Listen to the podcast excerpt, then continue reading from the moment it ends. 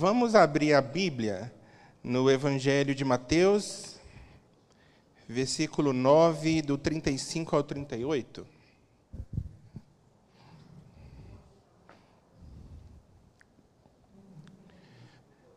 Mateus 9, cap... versículos 35 ao 38. Vamos lá? Eu leio na NVI. Jesus percorreu todas as cidades e todos os povoados, ensinando nas sinagogas, pregando o evangelho do reino e curando todas as enfermidades e doenças. Ao ver as multidões, teve compaixão delas, porque estavam aflitas e desamparadas, como ovelhas sem pastor. Então disse aos seus discípulos: A colheita é grande, mas os trabalhadores são poucos. Peçam, portanto, ao Senhor da colheita que envie os trabalhadores para a sua colheita. Repetindo, Jesus percorreu todas as cidades e todos os povoados, ensinando nas sinagogas, pregando o evangelho do reino e curando todas as enfermidades e doenças. Ao ver as multidões, teve compaixão delas, porque estavam aflitas e desamparadas como ovelhas sem pastor. Então disse aos seus discípulos: A colheita é grande, mas os trabalhadores são poucos. Peçam, portanto, ao Senhor da colheita que envie trabalhadores para a sua colheita. Senhor, nós te agradecemos, Pai, pela Sua palavra, te agradecemos porque o Senhor é bom e nós temos vivido e experimentado isso enquanto comunidade de fé. Então, nós te pedimos que o Senhor manifeste a Sua vontade através de nós que o Senhor ministre as nossas vidas e que seja o seu Espírito Santo a nos falar antes de qualquer coisa, antes de qualquer impressão, que seja Ele a nos guiar é, em sentido à sua missão e a nos capacitar, Pai, para que a gente possa realizar sua vontade. Amém.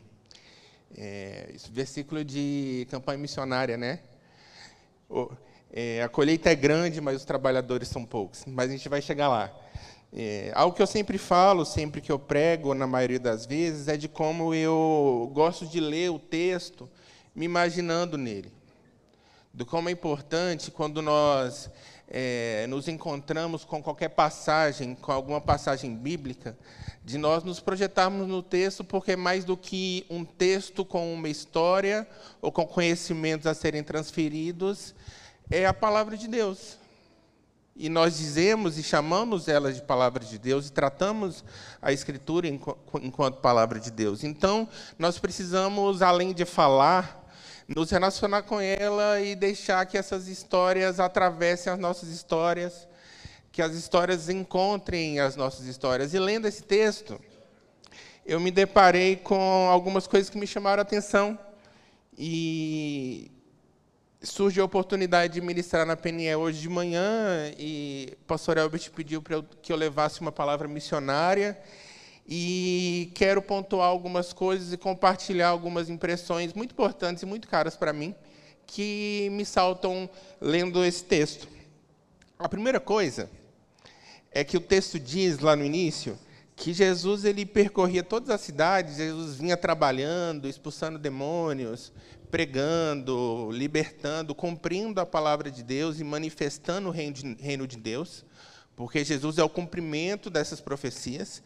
E logo após isso, o texto diz que ao ver as multidões, ele teve compaixão delas. E Simvaldo sempre diz que compaixão é sofrer com. Compaixão não é apenas dó. Compaixão não é olhar para o outro e falar: nossa, que pena, como eu me como eu me solidarizo com o sofrimento do outro e simplesmente deixar o outro onde ele está. Compaixão é sofrer com. Então Jesus ele não olha e já passei por esses textos várias vezes, mas isso me prendeu enquanto eu li, porque Jesus não só nessa passagem, mas em qualquer outra história, quando ele enxerga alguém, ele não passa simplesmente. Não tem como, não é da natureza de Jesus, enquanto Filho de Deus, enquanto é, expressão da misericórdia e expressão da compaixão de Deus. Então Jesus olha para aquele povo, e um povo comum, na sua vida comum, nos seus problemas comuns, e ele sente compaixão. A compaixão não é, não nos deixa no mesmo lugar. Porque se nós sentimos compaixão e se nós dizemos que nós no, nos sentimos movidos em direção ao outro, e aí compaixão é um sentimento que nasce de dentro de nós, e aí eu quero que vocês guardem essa expressão, nascidos dentro de nós, é muito importante para nós hoje. É, mas a compaixão é algo que nos move em direção ao outro. A compaixão de Jesus não o deixa no mesmo lugar, nem o dá é, direito ou base ou pressuposto para julgar o outro. Mas a compaixão e o sentimento que Jesus sente, ele sempre o coloca em movimento. Eu disse hoje de manhã que a compaixão é o combustível da missão. Porque não adianta nós termos boas estratégias, não adianta nós termos bons recursos, não faz nenhum sentido nós sermos mestres em gestão e fazermos um grande plano. Vamos alcançar a cidade de Vitória da Conquista em três anos. Vamos alcançar o Brasil em dez anos. Vamos alcançar os povos minoritários. Vamos alcançar os povos muçulmanos. Vamos espalhar o Evangelho por todo o mundo, por todo o Brasil Vamos colocar uma Bíblia em cada casa. E nenhum problema com missões e campanhas que distribuem uma Bíblia em cada casa. A questão é que se nós não tivermos compaixão, a questão é que se nós não estivermos movidos por, por um desejo, inclusive, de diminuir a dor do outro. A compaixão também passa por isso. Você se, ou se identificar ou se conectar com a dor do outro de tal forma que você tem o desejo de tirar com a mão. Vocês já sentiram isso? A gente vive isso muito em família, né? É, estar em contato com alguém, se relacionar com alguém e ter vontade de tirar com a mão. E Jesus sempre se move em direção ao outro. A gente vai ver isso na história da mulher samaritana diante do poço, em João 4. A gente vai ver isso em João 9, na história do homem cego. Mateus 9, na mulher de fluxo de sangue, na filha de Jairo. Então, Jesus não fica apenas impressionado com a nossa situação.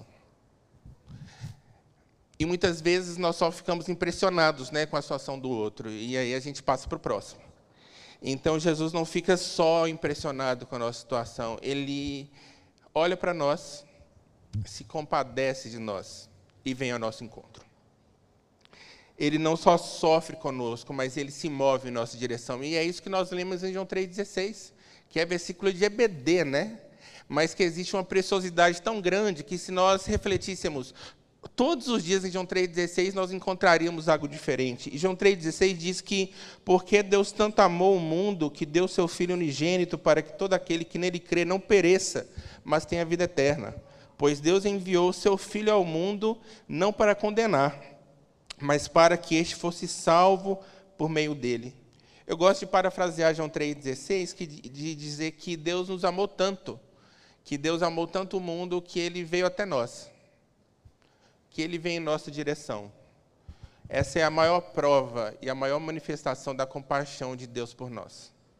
Deus nos amou tanto, e Deus amou tanto o mundo e o que nele existe e aqueles que nele habitam, que ele transborda amor e da eternidade ele olha para nós e ele sente compaixão por nós. E Jesus, esse Jesus sofredor, esse Jesus que caminha entre o povo, esse Jesus que recebe, que é o tempo todo difamado, esse Jesus que é perseguido e é morto, ele é a manifestação da compaixão de Deus por nós e ele compartilha essa compaixão.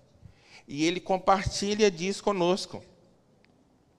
E Mateus vai continua relatando e ele diz que Jesus enxerga as necessidades daquelas pessoas.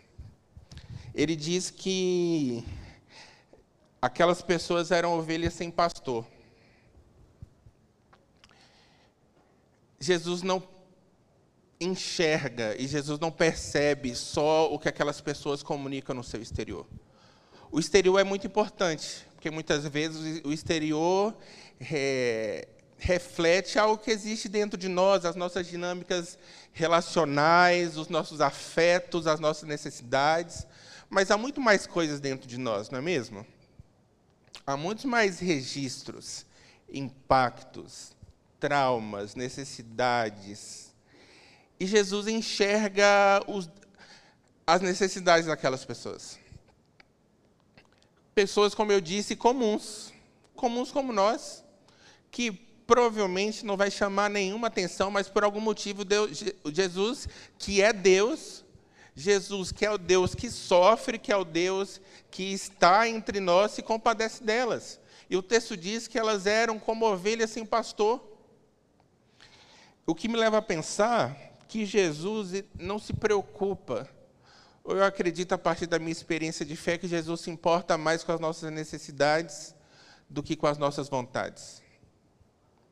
Por algum motivo, ou por vários motivos, ensinaram para a gente que Deus quer realizar todos os nossos sonhos. Que Deus quer satisfazer as nossas vontades. Ou talvez nem ensinaram, né? Talvez nós criamos um Deus à nossa própria imagem, e esse Deus à nossa própria imagem está sempre esperando uma lista de pedidos. Esse Deus que nós criamos à nossa própria imagem parece mais um pai ausente, que o tempo todo precisa compensar sua presença na vida do filho.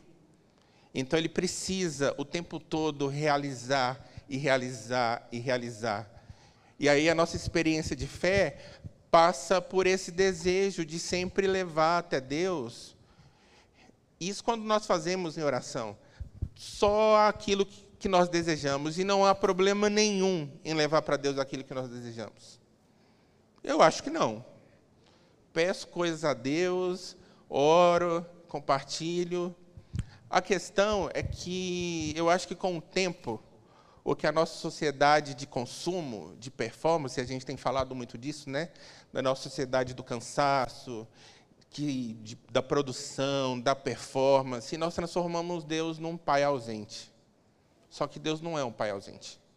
Então, por isso, Deus, Jesus, o Deus homem, o Deus entre nós, o Deus sofredor, o servo sofredor que Marcos diz, ele olha para nós e vê quais são as nossas necessidades.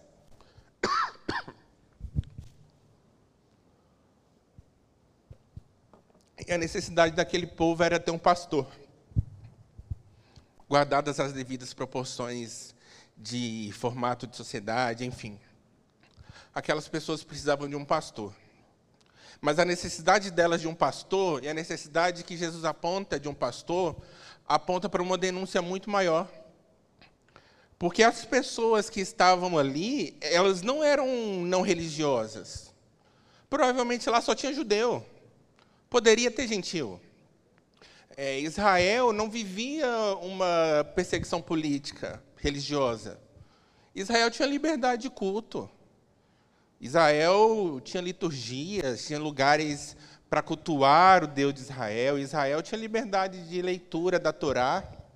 Eles até praticavam os rituais. Só que eles estavam no meio de líderes de pastores que não eram pastores. E a Bíblia vai denunciar e Jesus mesmo vai dizer que eles são lobos em pele de cordeiro.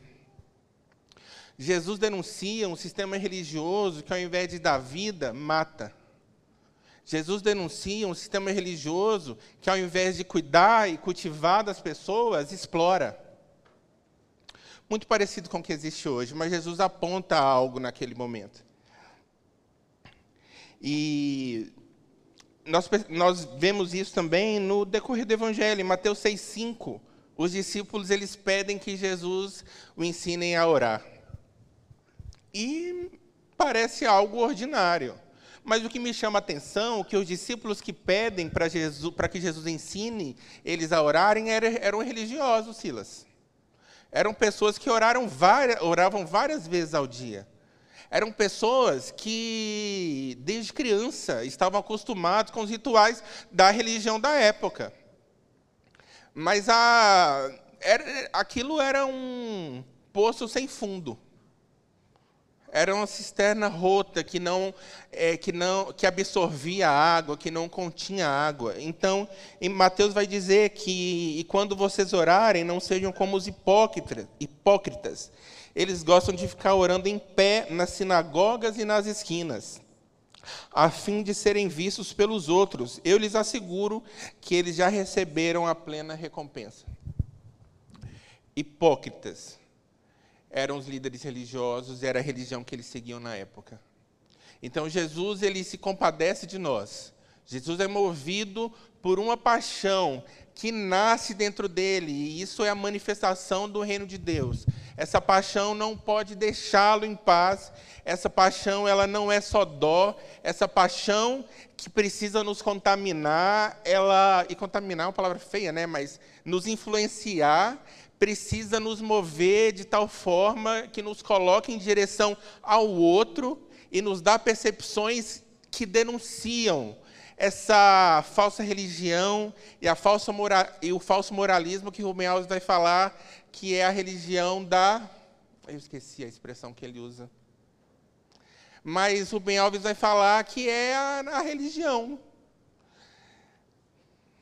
Eu acho que hoje a gente chamaria ela de religião da família tradicional brasileira, ou da nossa igreja tradicional brasileira, ou da nossa, da nossa comunidade, essa religião que a gente gosta, que não nos desafia, que faz a gente permanecer no mesmo lugar, que nos coloca vigilantes, mas não para cuidar do outro, mas para cuidar da vida do outro. Essa era a religião que Jesus denuncia.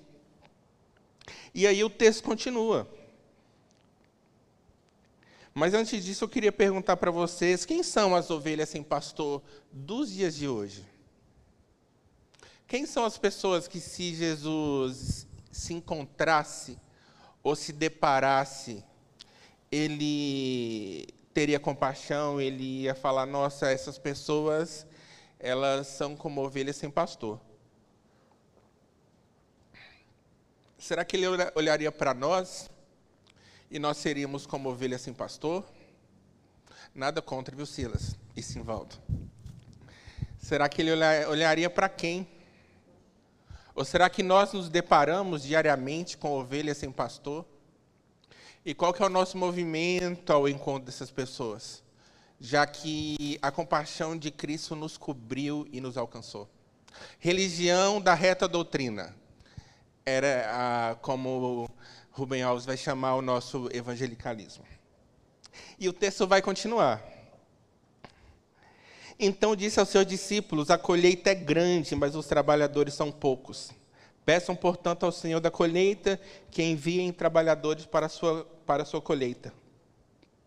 Então, Jesus transfere uma responsabilidade. Jesus continua sendo compassivo, e ele vai o tempo todo atender às necessidades das pessoas. Ele vai o tempo todo escancarar, inclusive, para as pessoas que a maior necessidade ela não é física. As nossas maiores necessidades elas são espirituais. A maior necessidade que nós temos é de sermos libertados do jugo do pecado e da escravidão das nossas vontades e dos nossos desejos mas ele também reconhece a, o quanto nós estamos desamparados, o quanto o mundo está desamparado, e como eu disse, é uma palavra missionária, porque é uma palavra de, de direção, de impulsionamento. Ele também diz: orem para que Deus acrescente mais trabalhadores, chama mais gente. Eu estou fazendo um trabalho muito grande eu faço muita coisa, eu tenho 12 que tem 70, e a gente tem um monte de gente, e a gente está fazendo uma bagunça lá em Atos, as pessoas vão falar que os discípulos de Cristo estão virando o mundo de cabeça para baixo, mas ele está falando, chama mais gente. E às vezes a gente não faz isso. Às vezes as nossas palavras e as nossas reflexões, elas giram em torno do nosso bem-estar e da manutenção da nossa religião, da manutenção dos nossos espaços. Uma vez que a palavra que Cristo nos dá, é de já fiz muito trabalho. Tem muita coisa pela frente, então chamem mais pessoas. Convidem mais pessoas, desafiem mais pessoas. Então, Jesus nos tira desse lugar e ele nos coloca diante da necessidade. O evangelho de Jesus Cristo, ele não nos salva ou não nos alcança ou não muda a nossa vida para que a gente continue a nossa vida tranquila. O evangelho e a compaixão não é algo bonito. A gente fala, eu, eu falo de compaixão, compaixão, compaixão é se doer pelo outro. Então eu faço, eu faço todo esse caminho mostrando esse Cristo que se encontra com o necessitado, que se dói, que tem essa compaixão, que é esse sentimento que nasce dentro de nós, e ele é nascido de dentro de nós, porque esse outro que precisa ser alcançado, pelo nosso olhar, pelo nosso abraço, ele precisa nascer dentro de nós. Porque se ele não nascer dentro de nós, nada adianta. E eu sou alguém que ama a ação social. Que gosta de distribuir comida, que gosta de ver as pessoas galgando né, no mundo, na, na vida, na sociedade, que gosta de ver as pessoas saindo da pobreza, que gosta de ver as pessoas é, rompendo. Mas se essa ação, se a nossa ação não parte da consciência de que aquele outro precisa de mim e precisa de Cristo, e se isso não nasce dentro de nós, nada adianta.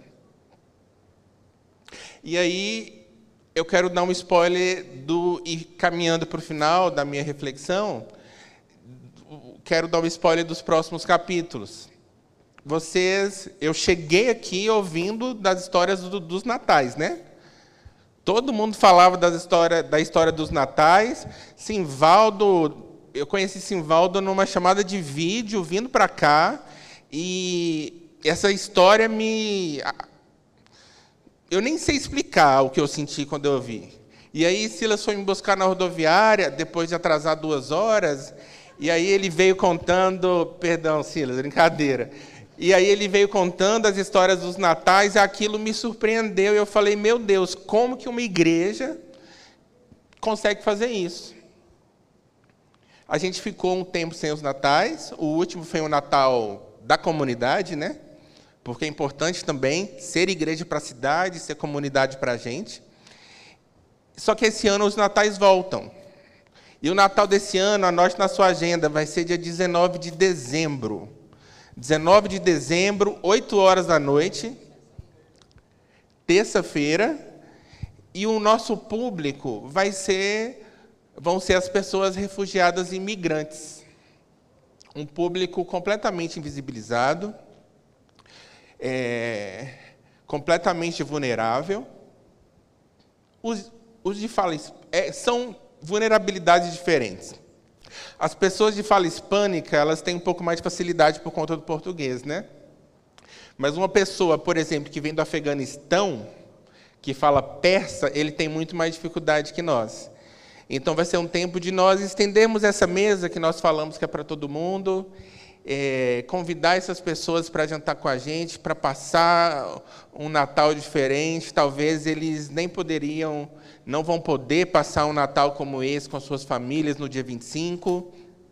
Então, nós estamos te convidando, te desafiando, e o tema desse Natal será Nascidos Dentro de Nós. Assim como a compaixão. Essas pessoas, elas. É, não é suficiente só elas serem bem recebidas. Elas precisam ser bem recebidas, elas precisam ser acolhidas, integradas, serem tratadas como uns de nós. Mas se elas não nascerem dentro de nós, de nada vai adiantar. Então você está convidado. Acredito que na semana que vem nós já tenhamos mais informações, um link de inscrição. Então o nosso Natal terá o tema Nascidos dentro de nós. E o, no, e o nosso público, o público desse ano, serão os refugiados e imigrantes, pessoas que deixaram suas casas por vários motivos. Tem gente que deixou por é, crise política, perseguição política, perseguição religiosa e vieram até aqui. Recebi a notícia essa semana que o nosso o projeto que eu coordeno, Acolha, está recebendo quatro novos refugiados. Então, eu tenho 11 dias para montar um apartamento, encontrar uma família acolhedora, me preparar para receber. Então, se você tem alguma coisa dentro de casa que está em bom estado e pode compartilhar, me procure. Um móvel. É, a gente já ganhou algumas coisas, então você pode me procurar no final. Se você quer se envolver com essa causa, se você se sente comovido e compadecido por essa causa, me procure. Não deixe de, de se envolver no Natal da Cidade e no Projeto Acolha. Vamos orar? Senhor, muito obrigado, Pai. Obrigado porque o Senhor nos acolheu com grande compaixão. Obrigado porque o Senhor nos alcançou e mudou a nossa vida. Obrigado porque o Senhor não nos deixa onde nós estávamos.